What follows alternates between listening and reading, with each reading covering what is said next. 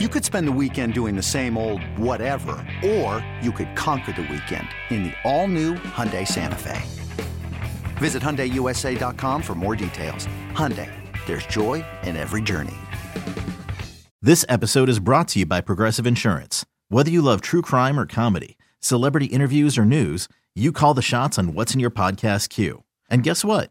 Now you can call them on your auto insurance too with the Name Your Price tool from Progressive. It works just the way it sounds. You tell Progressive how much you want to pay for car insurance, and they'll show you coverage options that fit your budget. Get your quote today at progressive.com to join the over 28 million drivers who trust Progressive. Progressive Casualty Insurance Company and Affiliates. Price and coverage match limited by state law. This is the Skate Podcast, talking Bruins hockey with WEEI Bruins writers Scott McLaughlin, Bridgette Proulx, and Brian DeFelice. Lace them up for some Beast talk. It's Audacy's The Skate Pod on WEEI. Woo! Welcome into episode 256 of the Skate Podcast. I'm Brian DeFelice, joined by Bridgette Proulx and Scott McLaughlin. Bridget and Scott, for the fourth consecutive game, the Bruins had to go to overtime to decide the outcome. Uh, unfortunately for them on Tuesday night, they were once again on the short end of the stick, this time against the Minnesota Wild. So, along with the Bruins Wild game and some other um, Bruins news stories throughout the, the last couple of days, let's get right into the opening shifts. Yeah, well, I'll, start with that Bruins Wild game, which was, was a great game. It was extremely entertaining hockey to watch. Uh, unfortunately for the Bruins, it's another third period lead blown uh, that leads to an, to an overtime loss. And, you know, Jim Montgomery kind of downplayed it after a little bit, said, you know, it's happening all over the league. He watched two blown third period leads like in the last couple nights. Um, but did mention, you know, he didn't like that they're giving up slot chances, chances from the net. He thought they lost battles there.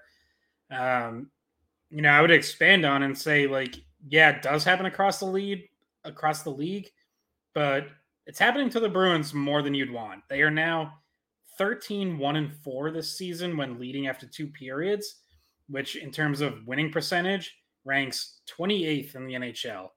Uh, that's that's not where you want to be. And the teams below them are Sharks, Flames, Blue Jackets, Islanders. Looking above them at like the Kraken. Like these are either not playoff teams or teams that are like barely hanging in the playoff race. Um, you know, last year I think they blew three third period leads all season that led to to losses. So uh, you know that there are there are teams that are a lot better than them. Vancouver is 18 0 0 this year when leading after two. Los Angeles Kings 14 0 1. Colorado Avalanche 13 1 0. Florida Panthers 13 0 1. Toronto Maple Leafs 12 0 1. Like, yeah, it happens across the league, but it is not happening this much to other top teams. So I think it's, I do think it's more of a problem than Jim Montgomery is letting on. Uh, I, you know, I think it can be fixed. There's a lot of time left between now and the end of the season, but you don't like to see it keep cropping up this much. Yeah, and and he mentioned two of the reasons after the game, and one had to do with um, giving up too many rebounds, and uh, the other was I think he said you know uh, shots from the slot. Like it, it has to do with how many chances they're giving up in front of their net. And I know this is uh, supposed to go to my opening shift, so I'm going to save the rest of that for later. Um, so my opening shift is something that doesn't have anything to do with today's game against the Wild, and it's what happened earlier this week. Um, Monday, the Bruins decided to uh, send Poitras to the World Juniors, and he left pretty much immediately. He's already in Sweden, so he wasn't with the team against the Wild, and he won't be back theoretically till what was it, Scott, like January 8th or something like that. First week of January, like right around there, depending on how far Canada goes. But I'd be shocked if they didn't make it all the way to the championship just because it's Team Canada. Um, and we put up a poll about this this week on Monday, asking people you know, was it a good or a bad decision? And a lot of the answers came back that they liked the decision, but I might be one of I'm on the minority side apparently, and I have a lot of reasons why it kind of worries me. Uh, so we'll get into that later, but that is my opening shift. Well, you know you're in trouble when you're in the minority, and I agree with you as well. So that's that's probably oh, that's troublesome. really concerning. mm-hmm. Yeah, I'm usually on an island over here, but um, I'm also a non-Bruins Wild uh, storyline I want to talk about. Um, friend of the show, Mark Allred over at Black and Gold Network. That's who I saw this this media scrum uh, video from regarding Ryan Mougenel, the Providence Bruins head coach, and basically uh, just you know in, in, his second year as pro, um, you know Fabian Lysell I think has 17 points in 23 games this year, but Providence head coach kind of said all you need to know about where the Bruins feel he's at in his development, and they're not too pleased with them. I think that uh, I think he Mougenel is the eyes and the ears for the Bruins, obviously down in Providence. I think what he says gets relayed up to to management and, and Jim Montgomery. And, and the sentiment is that while he has a lot of skill, which we all know, there's for some reason just been a lack of buy-in. And the lack of buy-in in Providence sy- systematically won't correlate to Jim Montgomery's system in Providence in uh, Boston. And the Providence head coach flat out said he's not going to play for for Jim Montgomery if he doesn't buy in. That's pretty damning, and it's very transparent. You don't hear that very often. So on the one hand, you see that he is putting up some points, but you know there were some questions about Lysell's um, mentality, makeup. I think prior to being drafted, and I, I just can't help but wonder why someone who's so skilled hasn't even had an opportunity to play his first NHL game at all, even if it was just for a quick, you know, for an injury replacement or whatever and what sometimes when you have skilled players, maybe they just there's a reluctance to buy into to what's being asked of them. I don't know. I'm not watching Providence day to day, but you know who is is their head coach. So um, I found that to be very very interesting this week. Yeah, why why don't we start there? Because I mean that should be it should be something that maybe other people weren't didn't see this week. Um, but you want to know who else is always at those games? Don Sweeney. Uh, Don Sweeney is at a lot of uh, games where his prospects play, including Providence, including you know Hockey East or te- or you know college teams in the area. So he he knows probably firsthand and has watched it with his own eyes um, what he likes and what he doesn't like about Lysell's game. And um, his coach in Providence insinuated really that he's maybe a little bit too selfish still, and he hasn't done all the maturing that he needs to do in order to be a team player and play in Montgomery's system, which I think that's what I took from saying like he needs to buy in. And then he also made a comment about at the end of the game, he's trying to go one on four. Uh, so kind of sounds like he maybe is trying to do too much himself and he needs to play more of a team game. So uh, it, I found it concerning because you don't often hear a coach call out a guy like that. Maybe he's trying to get a response and maybe he's trying to wake him up.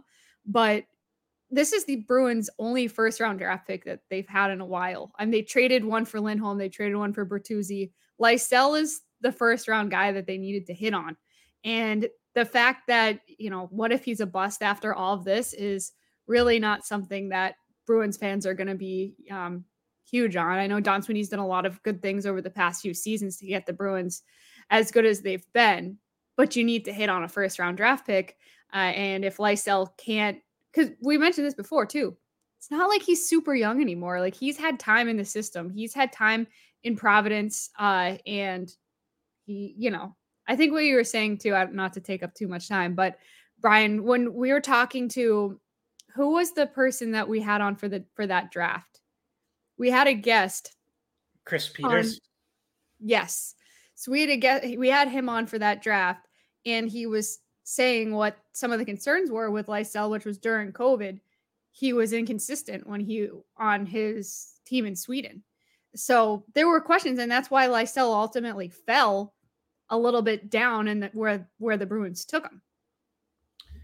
Yeah, so uh, I asked Don Sweeney about this on Monday um, when Sweeney met with the media, and Sweeney was at that game on Sunday, um, which was the game that prompted uh, Mougenel's comments. And Sweeney, you know, I think was doing a little bit of cleanup with his answer and, um, you know, trying to downplay it a little bit, saying that, you know, he, he had a good start early in the game. He did also score in that game. He actually, he scored Providence's only goal. He nearly set up another one with a great play going to the net. Um, and set up a teammate who I, I think either whiffed or defenseman got a poke check in.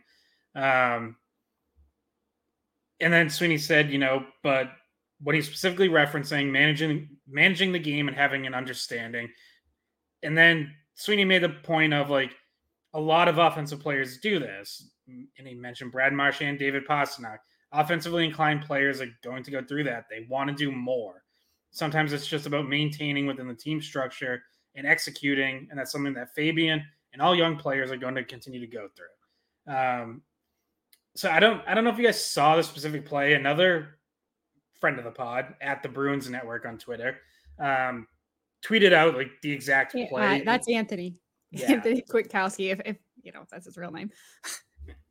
well, yeah. He, he uh, has a real name. No, he's just the Bruins Network. That's yeah. That's his whole name.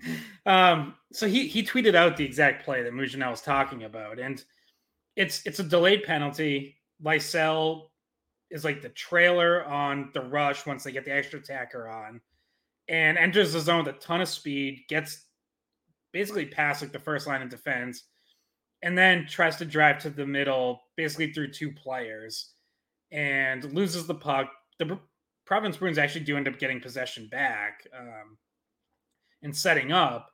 And on the surface, it's like you watch it and you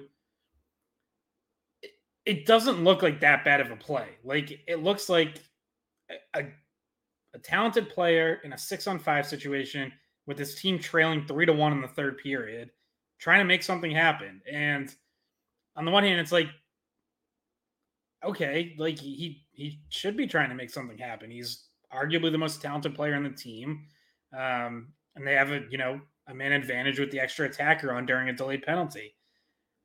On the other hand, like I completely understand the frustration of, hey, he went, you know, one on four or one on two, or however you want to break it down, and almost loses possession when what he probably should have done is get in the zone, pull up, and set up a six on five attack where you can potentially get a better chance than him trying to do everything himself.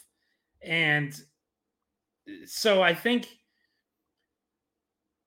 to me, like when I hear Mougenel's comments, it's not so it's clearly not just about that one play. It's something that's been building, and this seemed like sort of just like a tipping point of frustration that boiled over after the game that he went public with, which, you know, uh, from my interactions with Mougenel is like not his style. He's usually a very positive guy.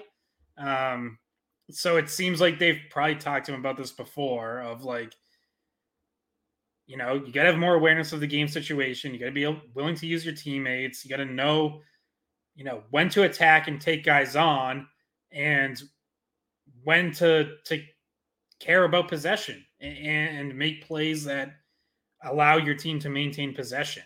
Um, you know, in some ways, it's similar to some of the criticisms we've heard from Jim Montgomery about Matt Poitras when he's been asked about benching him in the third period and he references game management. Like, I think these are similar things of young players not really adjusting their game to the to the situation, if that makes sense. So um, that's kind of how I read it. And you know, as far as like the bigger picture of Lysell being potentially being a bust or whatever, I think it's I still am not willing to go that far. Like he is for the most part still having a good, not great season in Providence.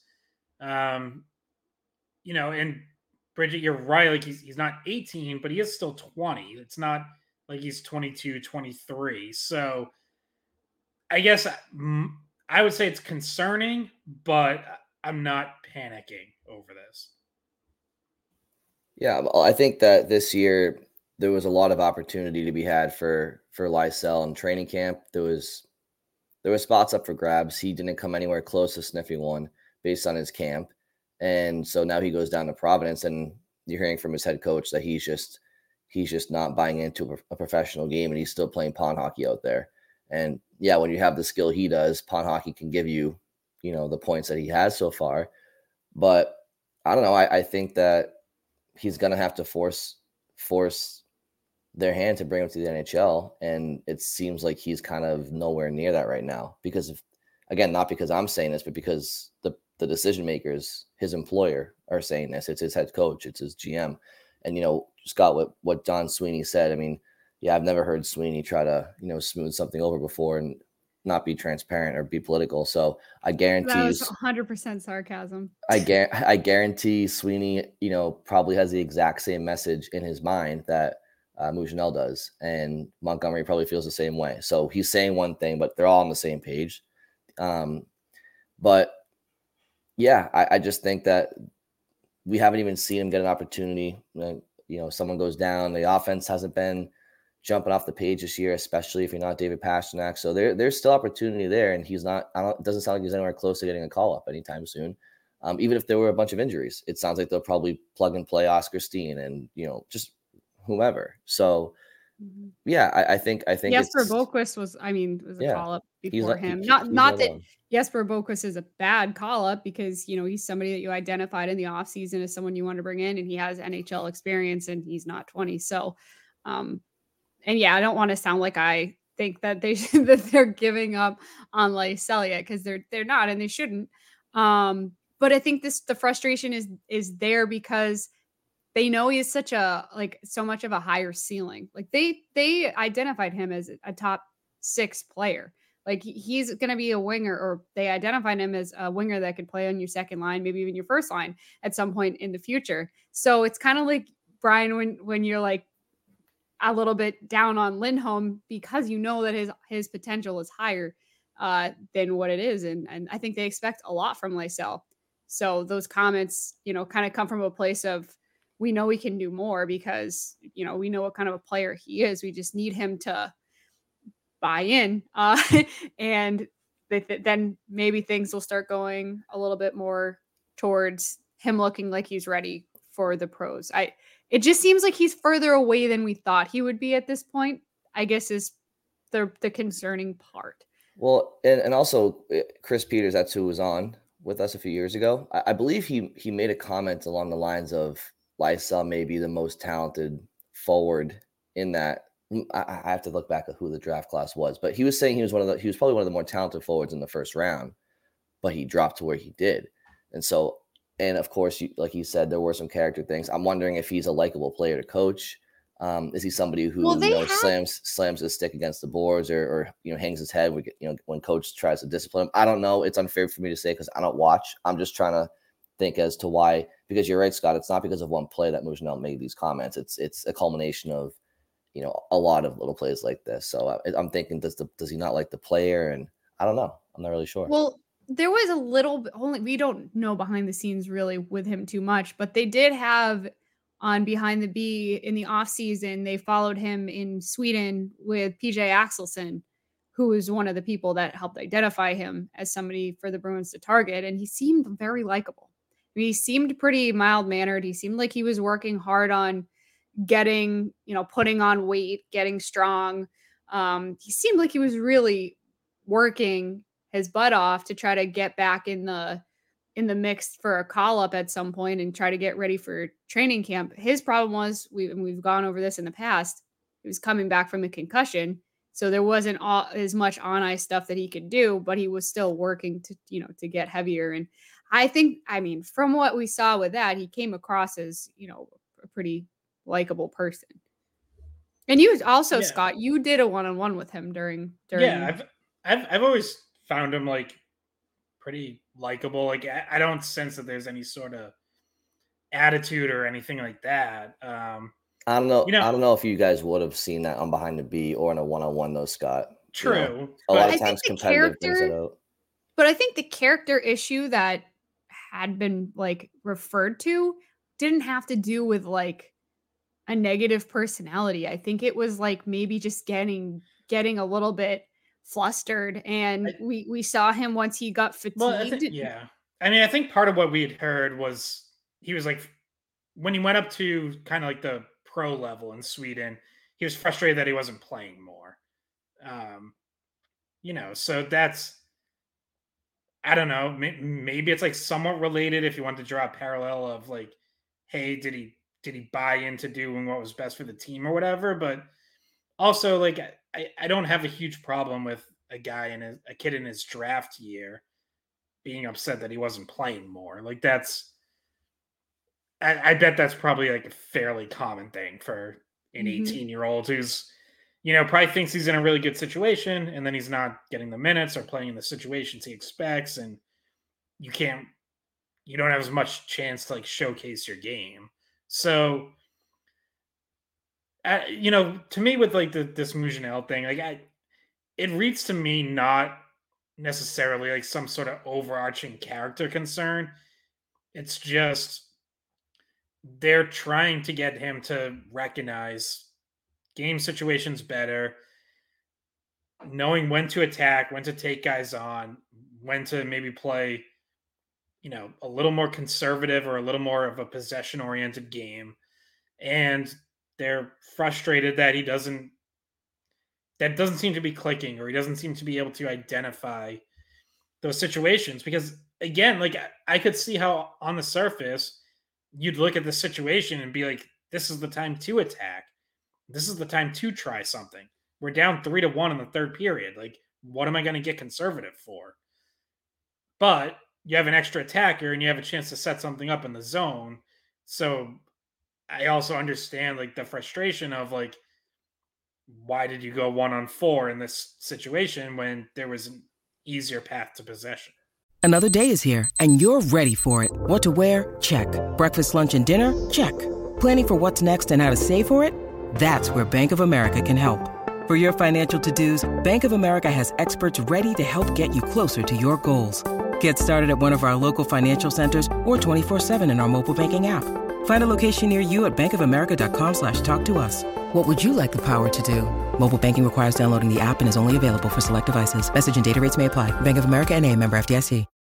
When you need mealtime inspiration, it's worth shopping Kroger, where you'll find over 30,000 mouthwatering choices that excite your inner foodie. And no matter what tasty choice you make, you'll enjoy our everyday low prices, plus extra ways to save, like digital coupons worth over $600 each week. You can also save up to $1 off per gallon at the pump with fuel points. More savings and more inspiring flavors make shopping Kroger worth it every time. Kroger, fresh for everyone. Fuel restrictions apply. Yeah, I mean he's he's gonna he's gonna adopt a more NHL caliber mindset, just like just like Jake DeBrusk in overtime, um, shooting a puck 15 feet over the net on with, with with two defensemen in front of him and Charlie Coyle going to the net instead of going off the pads for a rebound, he shoots it 20 feet over the net into a three on one the other way. Very smart play. I think Lysell should take some notes there as well. Yeah, I mean, we, I think we've probably covered Lysell enough. So yeah, we might as well transition to this game against the Wild, and might as well start right there because that was. It, it's amazing to me how many poor decisions this Bruins team makes in overtime. Like, I think it was only an episode or two ago that I mentioned how like every other team seems to value possession in overtime, and the Bruins just like charge ahead, like you know they're going to lose if they don't score in the first 30 seconds. And they just like give away possession on guys trying to go one on one. And in this case, DeBrusk taking a taking a bad shot. Like even eh, obviously it's bad because he misses, but like it wasn't even a good shooting position to score if he gets it on net. It, it's like how like what's going through your mind there? Like how do you settle for that shot? You know, three on three, it's like you got to look for openings and and like seam passes. You don't just charge into the zone and like fire a snapper from the high slot. Like it's it's wild. And you know, and I do think it, Montgomery obviously was asked about it directly and was like, "Yeah, I don't like that he missed. I don't like the shot selection." And he also didn't like that both DeBrusk and Coyle were like charging to the goal line. And by the time they turn around, the puck's already carrying past them, and Matt Grzelcyk stranded on three on one. So, yeah, just all, all around bad bad decision making there. It's I think it's been a problem for the Bruins in overtime all season, but in this specific case, yeah, for Jake DeBrusk, not good. Well, and you can tell that it's not like they practice that very much. Like they look like they don't practice it very much because there were times. I mean, they they practice three on threes. I sit there and watch it. Like, well, yeah, but like something's not clicking with it. It's not like there's certain reads where I, I, know it's easy for us to say and we're not on the ice and we see it completely differently, but from above, you know, we have a different vantage point and uh, you can see when plays develop when guys are getting caught too deep and like I'm up there thinking, oh man, that's not going to end up good, and it always ends up in an odd man rush or a breakaway. And there was one point in in the overtime where Geekie should have seen the guy behind him, and the guy I forget who it was. I can pull it up, but went on went on a pretty clean breakaway because instead of him noticing that uh the I forget it might have been Marchand was going to take a shot. He, uh, he should have dropped back, and that's when that's when they they gave up the breakaway. So I don't I don't know. It was from our vantage point, it looks bad, and the same vantage point that you see on TV. No idea what it looks like on the ice for those guys, but um, sometimes you can see it coming, and you're like, "Oh, I know what this is going to turn into." Yeah, I mean the the actual game winning goal was it was so elementary not to take the shot that that that DeBrusk did. I mean, you go back and watch it. He crosses the blue line, and it's comical. It's comical. The shot selection is comical. The the misfiring is comical. Um, it's like, did you did you think, did you think that was gonna go in? And like, if you're gonna take that shot, like I said, and I know Montgomery said Coyle and DeBrusk were both going to the goal line, but it's like, if you're gonna take that shot, which you're not scoring from there, you might as well just get it low for a rebound where you have a teammate at least going to the net. It was just the it was it was one of the dumbest one of the dumbest shot selections I've probably seen. Um, I don't want to be, be dramatic, but I'd probably say in my uh, my entire life. Um, but the, the you, you've been a uh, you know very sarcastic and a little bit dramatic today, Brian. I know it's late, but yeah. Well, um, the one thing I didn't like even more so than that in the game was the Pat Maroon hit on Charlie McAvoy. And Scott, I know you were up in arms about this and just, you know, just be consistent is I think that's all anybody's asking. No one's no one's saying that. Yeah, that that that's that's there's no no one knows. Well, we all know watching like what uh, what these uh, these hits should be, um, but the refs just don't. And and the fact that a, a penalty is not even called in this situation, it's just I'm not even looking at this with with black and gold glasses on because uh, I seldom do. But it's just like, how do you not call that a minor? Like it just makes no sense. And then it, what's even what's further frustrating is like you look at the Bruins tonight and you look at Minnesota's bench and they got like four or five guys that would, you know, easily, you know, fight anybody on the Bruins team with their eyes closed. And it's just like, it, like that's the, that's like your one of your best players, one of the best defensemen in the league, and the Bruins just don't have the personnel in that moment to really kind of step up besides Frederic, but he fights out of his weight class a lot. So it, it's I'm kind of like annoyed, not even so much that like the players' inability to do so. It's just it's just the reality with this Bruins team. They're not like they're not, you know, they they celebrated the I'm gonna mess this name up again, Scott. What was it called? Something AC Club? Tech Lunch Club? Pail AC. Lunch Pail AC. They've come a long way since since since the Lunch Pail AC guys they celebrated the other night, but yeah, now um, I mean now we call it lunch boxes. I don't. I yeah. call it you know not lunch pail. So I didn't I didn't like the hit for the same reasons that Scott you'll you'll go into. Um, but it, it, also just is frustrating knowing that this Bruins makeup just isn't what it was in uh, in years past to kind of help rectify and police the ice a little bit more, more when their well, star players get hit. Yeah, I mean, so two kind of two things here. First off, on the hit, yeah, it's it's unbelievable. It's unbelievable how inconsistent from night to night, hit to hit this league is. Because yeah, that was a hit directly to the numbers. Like hit from behind as clear as day, like as obvious as it gets, and there's no call. And then it, it like I tweeted it, and it's it's like there's a pie chart with three slices, and on any given hit from behind, they just spin it and yet a third a chance uh, that it's going to be no call, third a chance it's going to be two minute minor, and a third a chance it's going to be a five minute major in a game misconduct like David Pastrnak got. And it's like there's just no consistency across the league from night to night. You can watch other games and see it, and I don't know. I feel like a broken record. Like I've been on this for a while, and I don't know how the league fixes it. I don't know if they care. It doesn't seem like there's been any effort to clarify anything or take these hits more seriously. So I guess they're just going to keep allowing it until someone gets seriously hurt. You know, if someone gets knocked unconscious on the ice, maybe they might start taking it seriously. But it sucks that like it's probably going to have to come to that. Um, as for the response, it's a bit unfortunate because I actually thought this was a game where the, for the most part, the Bruins showed. Uh, you know, we've used Brian. I know you've used the word snarl. Jim Montgomery used that the other day, talking about his defense, especially. Um, I thought this was a game where the Bruins showed a lot of it, and there were two fights. Jacob Lauko dropped the gloves, scored a decisive win, got the crowd all jacked up, and he he is one of those guys who can fight. And he said this week was the first week he got clearance to be able to fight after his facial injuries. Um, Parker Wotherspoon fought after, you know, he threw a, hit, a hard hit on Marcus Johansson. Maroon challenged him. I think, I think Wotherspoon has some toughness, but he's probably out of his weight class fighting Pat Maroon. I guess, you know, good for him standing in there, taking a couple punches. Um, but yeah, it was like after the hit on McAvoy, it was almost like the you kind of got the sense that they picked trying to win the game over getting revenge and jumping them or risking an extra penalty, whatever. And obviously, the irony of that is they also didn't win the game.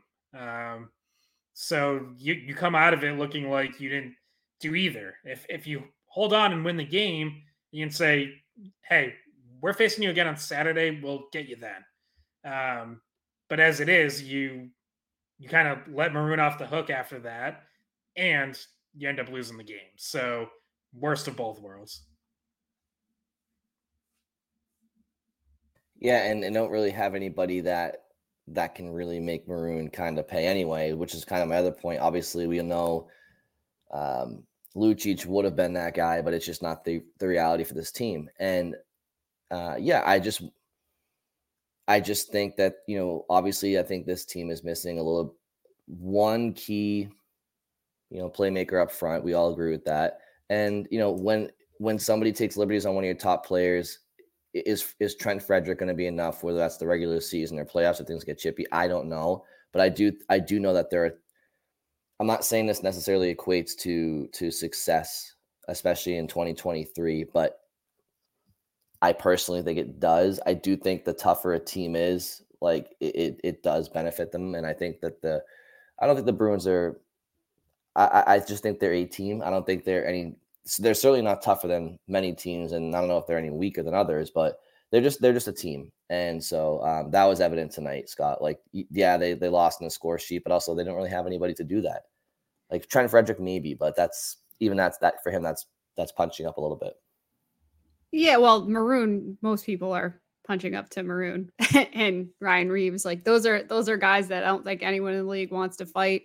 And like you guys already mentioned, Wotherspoon did. I mean, he, he lost miserably and he kind of he kind of got jumped a little bit. Um, but Wotherspoon, my, my the point I want to make is about uh Wotherspoon coming up, and we talked about what the depth chart looks like behind, you know, the original top six defensemen on this team. And was it going to be Mitchell? Was it going to be Lohrei? I don't think anyone really had Wotherspoon on the radar, but he's been playing, I think this three games in a row for him.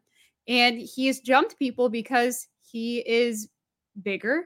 He is, I guess, willing to mix it up if if need be. Um, he's, you know, he's more physical, he's bigger. He he has something that Ian Mitchell and Mason Lohrei don't bring, and it's something that the team is missing. Now, can he handle Pat Maroon? We saw no, but he did answer to was actually a, a, hit that he made on one of the wild. But I think he's an he's an addition of physicality and toughness. He might not be, you know, the the biggest addition, but he is an addition to that category, and and that's what they've been looking for. Yeah, and it was it was wild talking about him that Montgomery specifically mentioned Snarl because he said you know he brings some of it, and I, I think Wotherspoon's been playing well. Like you know when he came up earlier this year, when I think I think it was like the when McAvoy was suspended and Grzelcyk was injured. Like he was up for a couple games then, and at that point, to me, he just just he looked like just another guy. It was like, all right, he's he's a placeholder. Once guys are back, he goes right back to Providence. This time around, like he's he's playing some real minutes. He's kind of moved around, playing with different partners. He's played left and right side, and uh, I think there there's some physicality there. I think he's moving pucks quickly. Um, he's obviously clearly not like a dynamic offensive player. He's not going to give you much on that end of the ice, but defensively, I think he's doing the job. And, um, you know, it looks this time around like more than just a placeholder. And, you know, when they keep him up over Ian Mitchell, like, uh, given how he's playing, that makes sense to me. Even putting him in the lineup over Mason Lohrei, it's like in in certain matchups, depending on what you're looking for, I I absolutely think he's been better defensively than than we've seen from Lohrei. He's he's more of a one for one for Derek Forbort, who's you know who the Bruins are attempting to replace while he's on IR. So you know Derek Forbort isn't the best offensive player for the Bruins. He's a guy that can eat penalty kill time. He's a guy that can block shots. He's you know Wotherspoon is more comparable to Forbort, uh, who they, you know, who they've been without for a while than Lohrei or Mitchell is. Uh, so Scott, your your opening lead was basically uh, just another third period blown game for the Bruins. Now, um, a couple episodes back, I I discussed how I felt like the the Bruins record being atop the league. Um, I just didn't think that top to bottom that they're as good of a team as their record indicated, and I think that you know, you illustrating, you know, all those teams, Colorado, Florida, Toronto, you, you list off a couple of other top teams where their their record after having second period leads is pretty much impeccable, whereas the Bruins isn't. Um, that little things like that, I feel like kind of are indicative of like the Bruins maybe, despite being with those teams in the standings, maybe just being a step below them top to bottom. Obviously, goaltending is great, defense is good most nights. But um, do you feel that that's an accurate uh, takeaway from that stat? Maybe. I, I to me, I feel like the bigger problem is that they. It just feels like they get too conservative when they have the lead in the third, and part of it stylistically, it seems like they they sag back. I mean, the second period tonight, like they were playing great and they were pushing and they didn't add to their lead. Like it was still two to one after two, in part because, you know, we've barely mentioned him so far, but Marc Andre Fleury was excellent for Minnesota. Um, was the only reason the Wild still had a chance in, in the third period. So you got to give credit to him. But even in the third period, is like once the Wild took the lead, you saw the Bruins push again. And, and like to some extent, that's net kind of natural, but to the other, it's like, all right, like look look at these things. Look at how well you were playing in the second period to hold on to a lead. Look at how well you played after falling behind to come back and tie the game again and at least force overtime. Like, why did it get so conservative in that middle stretch at the start of the third period to open the door for the Wild to come back? And that to me kind of feels like the issue over and over. And I don't like I don't know if that's a style thing. Like, it, is Montgomery trying to have him sit back more? I also think this is where like you could point to some personnel decisions, like shortening the bench and, and sitting Poitras a couple times, where it's like it's it seems like the strategy at times is just protect the lead and play defense and hunker down, and they're not pushing enough to extend the lead. Um, I don't know that, that like I, I don't know that it's necessarily that they're not good enough to be able to hold on to leads. I kind of think they're just not playing the right way when they're trying to do it. Well, I noticed a definite tide change in the third period when so DeBrusk drew a penalty. The Bruins went on the power play, didn't score on the power play. So successful kill for the Wild ended up pretty much immediately springing this momentum shift where Ullmark's forced to make this huge kick save. And then all of a sudden there's one shift, two shifts, three shifts in a row in the Bruins end of the ice. And the Wild are buzzing and they're around the net and they're getting multiple opportunities. And for me, that was really the turning point, And that's they scored the two goals after that. Um, and Ullmark had to come up with some incredible saves in the third. And he did. Uh, but sometimes the puck's just loose for too long and they're not clearing it out, or maybe they missed a clear in the first place, you know, or to try to get the puck out of the zone. Um, you know, maybe maybe it's a mistake like that that starts the the flurry of chances, but that's really what what happened midway through the the third period was as soon as the Bruins got done with that power play, there was you could feel that's when the momentum changed. And in terms of cleaning up pucks in front of the net, I, I wouldn't say that Linus Ullmark was at all the problem in this game, but he did take accountability in his post-game press conference and he did blame himself a little bit because someone came straight out and kind of bluntly asked, um, you know, why, why are you guys giving up leads like this? And he said, it's because I, I've given up too many goals. I'm frustrated with myself. Um, I shouldn't, you know, I should have those. So he did take some accountability there. Uh, even though I think most people would agree he was not the issue in terms of why the team gave up two goals in the third and ultimately lost in overtime. Yeah, I mean, I think to Scott's point about the Bruins playing conservative, I think that might be because they don't have the the personnel uh, up front. I think to score like they did last year, and I don't I don't know if they feel like they can they can afford to play run and gun open ice hockey. Not not that that's what you want to do anyway when, when you say to play assertive, but may, maybe they just feel like if we're in a situation where we, we have a lead, we feel like we're fortunate because we want to protect that lead now. And I just like last year they they played with assertiveness and confidence like no like no other because they knew that they could score. Um, if somebody, the biggest thing with the Bruins last year was um, if they were scored against, like you, the, the Bruins can give up three or four goals in a game last year, sometimes five. And like watching the Bruins last year, you're like, yeah, they'll find a way to get six or seven if need be. And also, if if it if it was a one nothing game, like you knew the, the Bruins could play that style too. But I just feel like the Bruins don't know if they have the same. Well, they know they don't have the same personnel as they did last year, so maybe there's some of that going on as well. Yeah. Not for nothing, but they had a lot of opportunities. That I mean, Fleury was keeping the Wild in that game for a while because there were some really great chances by Pastrnak to almost get a hat trick several times. Zacha had some really great chances. It they were generating a lot of good high danger chances for themselves. And by the way, that we haven't even touched on them yet, and we probably don't have time because we still got to get to Poitras. But that JVR Geekie Frederic line was doing a lot on the ice, and they were getting a lot of chances for, and they didn't have many chances against them when they were on the ice. And Geekie had a few really nice looks and you know, they were generating chances.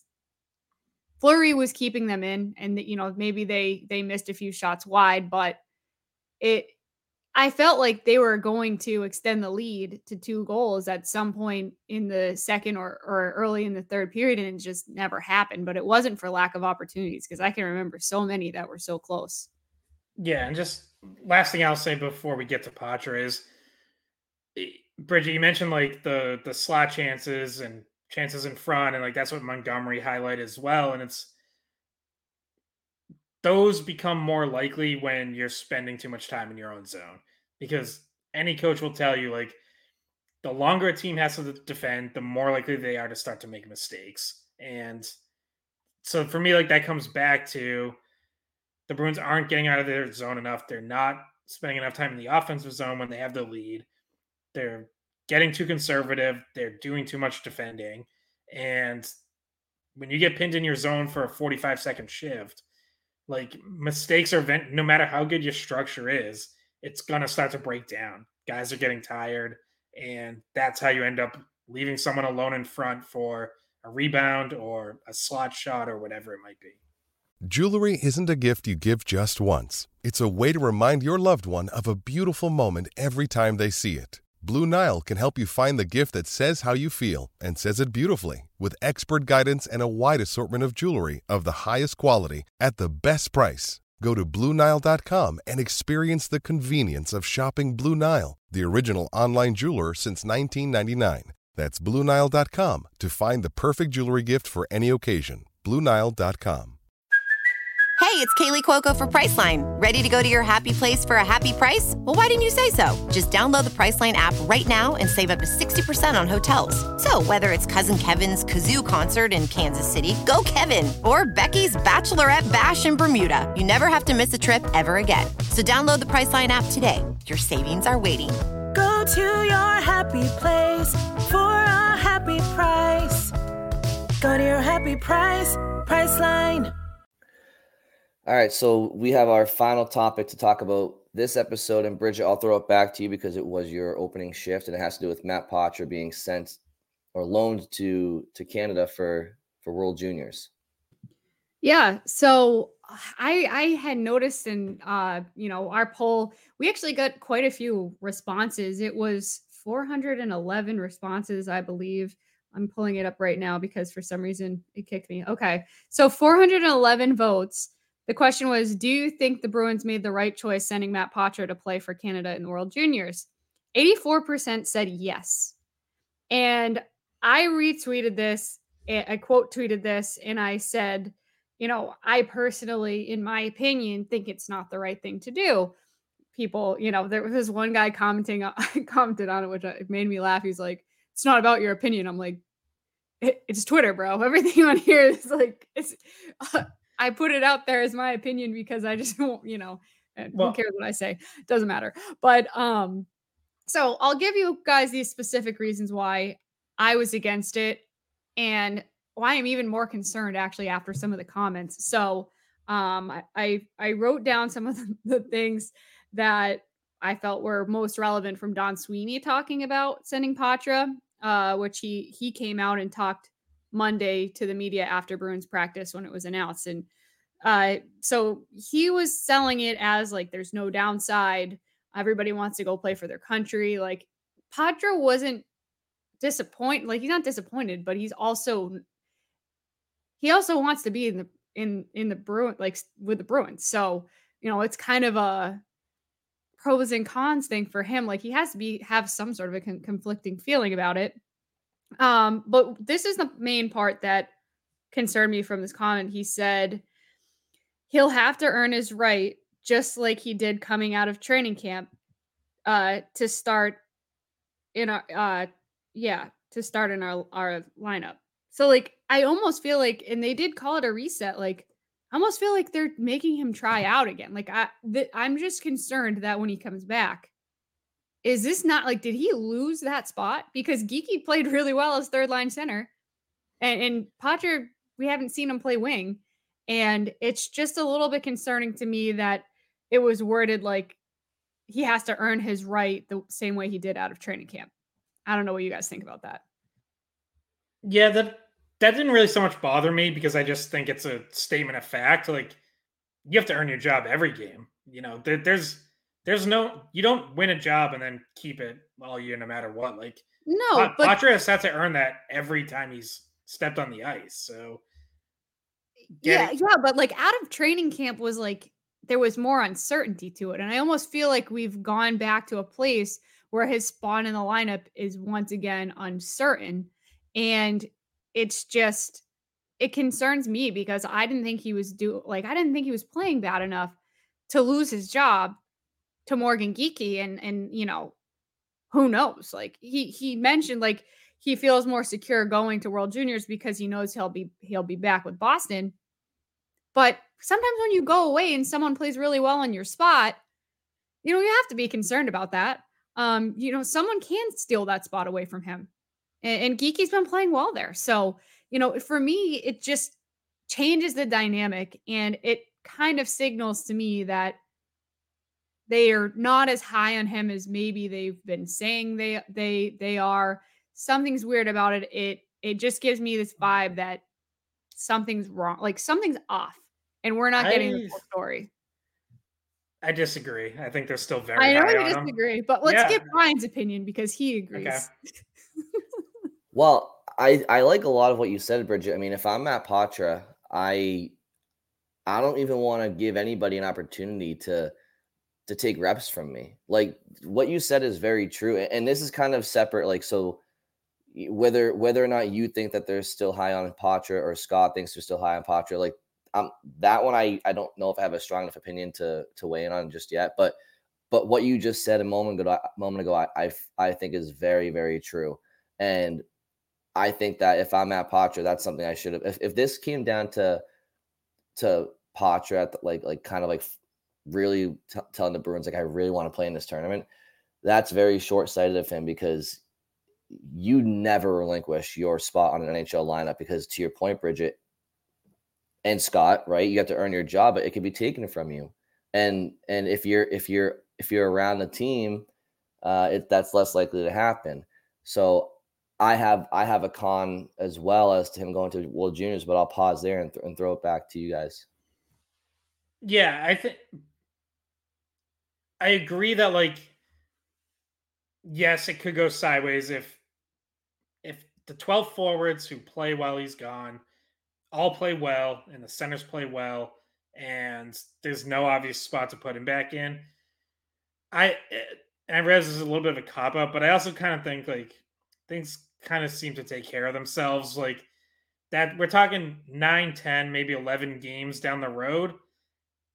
I don't think the Bruins have had a stretch of 10 games where everyone stayed healthy yet. So chances are someone's going to be injured, whether it's a center or even if it's a wing, it's very it becomes very easy to bump Geekie over to the wing and then Poitras's spot is there. Like I don't know. I think we're focusing on a problem that's three weeks away at minimum, and there's a really good chance that it's not going to be a problem by the time we actually get there.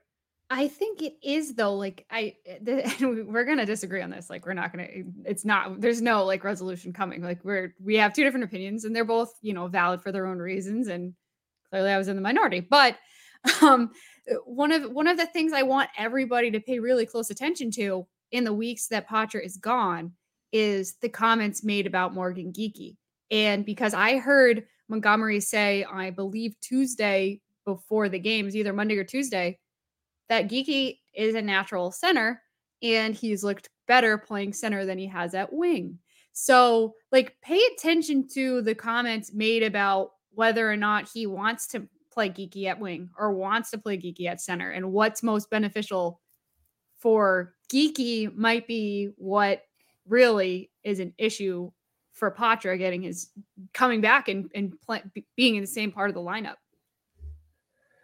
And look, uh, so it's not a total one-sided conversation. There are pros to sending him to World Juniors that I'm sure people will will will list. And Bridget, it's probably littered in the comments about you know him, you know, taking on a leadership perspective or a leadership role with with with uh, Hockey Canada, with him playing in every situation, going down and and scoring and, and gaining confidence. Which, by the way, let's not assume that that can happen because it's a tough tournament and maybe he doesn't score, but uh, and that Didn't hurt his- happen for Lysell that would last hurt year. that would hurt his confidence. But these are all, and then of course appeasing the player's ability to go represent his country. Those are all things that people will list as pros. Fine, list them all if you want, and we can list some of the cons that Bridget mentioned as well. For me, this is all kind of like the biggest con in my mind is is, and I, and I, I talked about this online, but it's quite simple. If he gets hurt, and again, Scott mentioned like we're talking about something that's three weeks away, and I'm talking about something that might not might not happen. I'm also talking about something that is a possibility. He blocks a shot off the foot, he's out for two months. Like the fact that the Bruins are allowing him, who Matt Poitras, who's supposed to be a top three center for them, even have 0.0001% of getting hurt while playing for another program not called the Boston Bruins to me is irresponsible for for, for your asset or for your player. Like the that I just I just I, I can't shake that that that thought and people people rebut that with me and say he can get hurt he can get hurt in practice with the Bruins he can get hurt in a game with the Bruins and if he could go to Providence which we all know he can't he could have gotten hurt in a Providence game so so risk is always there of injury it's like well Thank you guys. I appreciate that very, very obvious statement. The difference here is that he's not playing for the Boston Bruins or a Bruins affiliate. Like he's playing for another hockey program. And if he gets hurt playing for said hockey program, that injury wouldn't occur had he not been playing for said hockey program. So for me, that's really the only sticking point to me. Like Bridget's points are great, Scott, yours are too. If he gets hurt for any extended amount of time, God forbid, like the Bruins, because this risk should have been there, like they should have known this in the first place when sending him, like that to me, like should be heavily criticized. You cannot jeopardize um an important roster play So- this year. So Oh wait, That I got one more con. it has to do with what Brian said. And it's Zacha is healthy today. But if you go down another center, you're stuck with, you know, that lack of center depth. So it's not just about if Poitras gets hurt, it's about if one of your other centers gets hurt. well, And Zacha was just injured. Uh, just came back for the first game back against the Wild. So it's it you hurt your own team by sending away your center depth if something happens.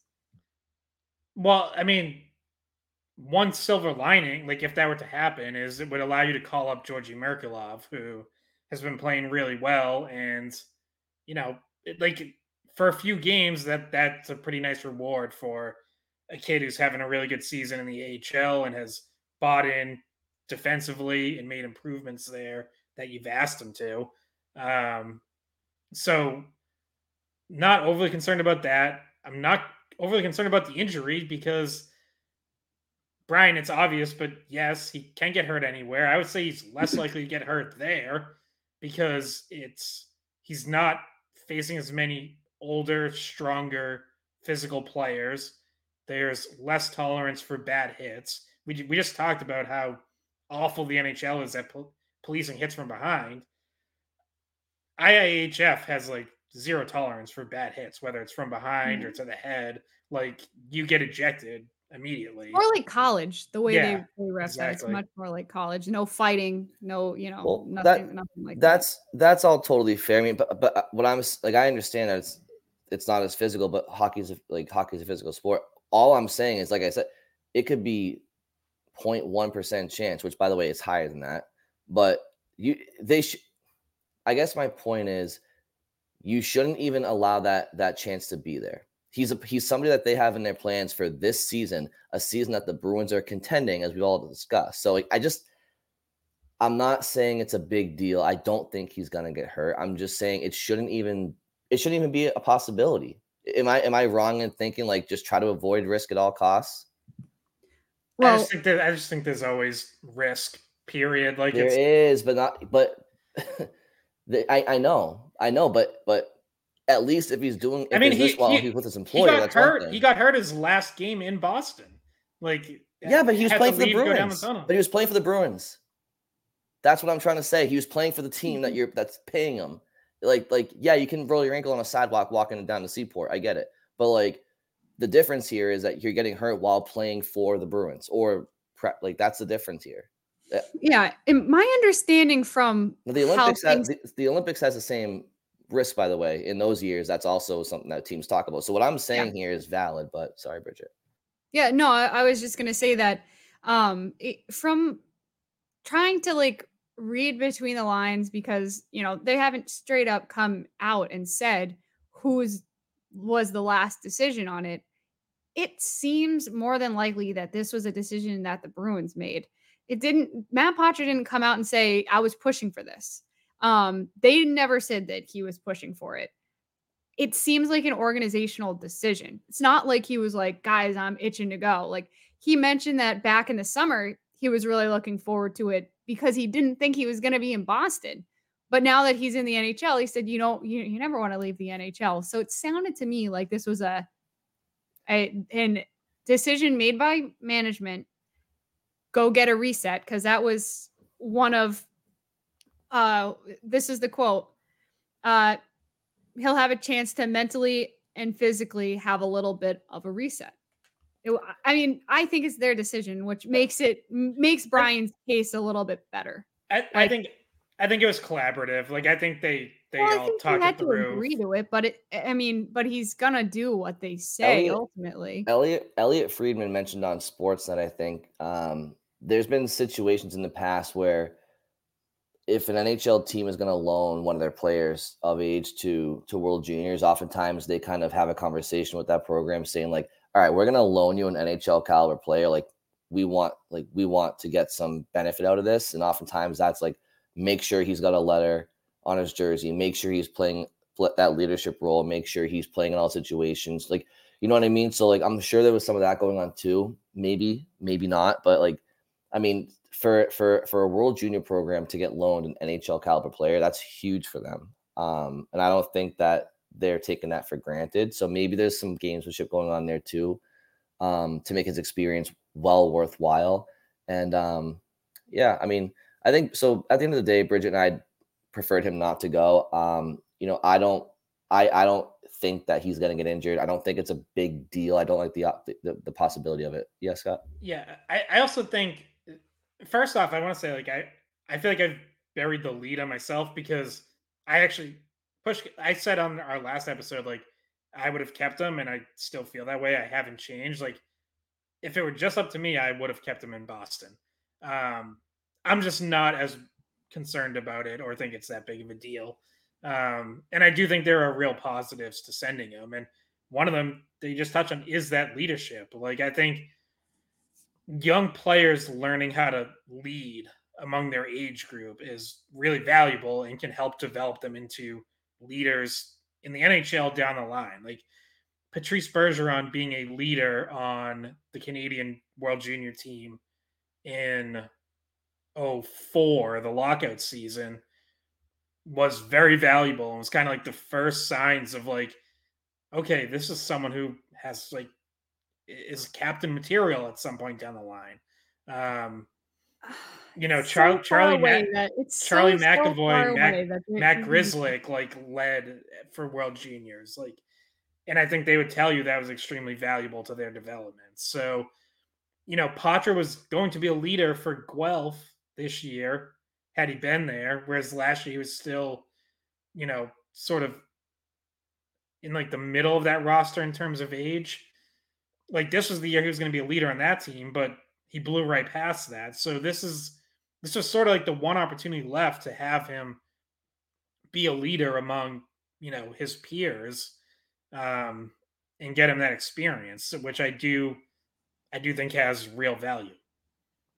I- I I think that the main thing that we're saying is the comment that Don Sweeney made, and I think we can all agree on this comment that Don Sweeney made to start the press conference, which was there's really no downside, is incorrect. Like there is downside. There's there's the upside, which Scott has been talking about, but there is downside. Okay, so There like, is. That's where we disagree. I, I mean, a little. I, I kind of do disagree with you guys. Like, I, You I don't think there's any downside after listening to what Very- Brian and very I just said? We just listed all of the things that were down that that could be bad. I think there's very little. I There's that definitely not no downside. Well, he bet he better go down there and break Connor Bedard's scoring record because if he goes Well, down, if he, gonna do I'm obviously I'm kidding, but if he goes down there and he and he goes like pointless, like that's not going to help his confidence. Do I expect that? No, but there there is potential downside, just like there's potential upside for for somebody to not acknowledge that is playing politics, and obviously Sweeney would never you know admit to that, but um. Okay, so we have gone a little bit long. It is late. Scott, do you want to mention uh, Friday's episode while we're still still together right now? Yeah, so Bruins uh, are off until Friday night, but uh, our next episode after this one will be dropping Friday morning, and we're gonna do another mailbag, one one more before Christmas, uh, so people can send us questions at the Skate Pod on Twitter, skatepod at weei.com by email, or comment on the YouTube video if uh, if you watch on YouTube. We'll go through those.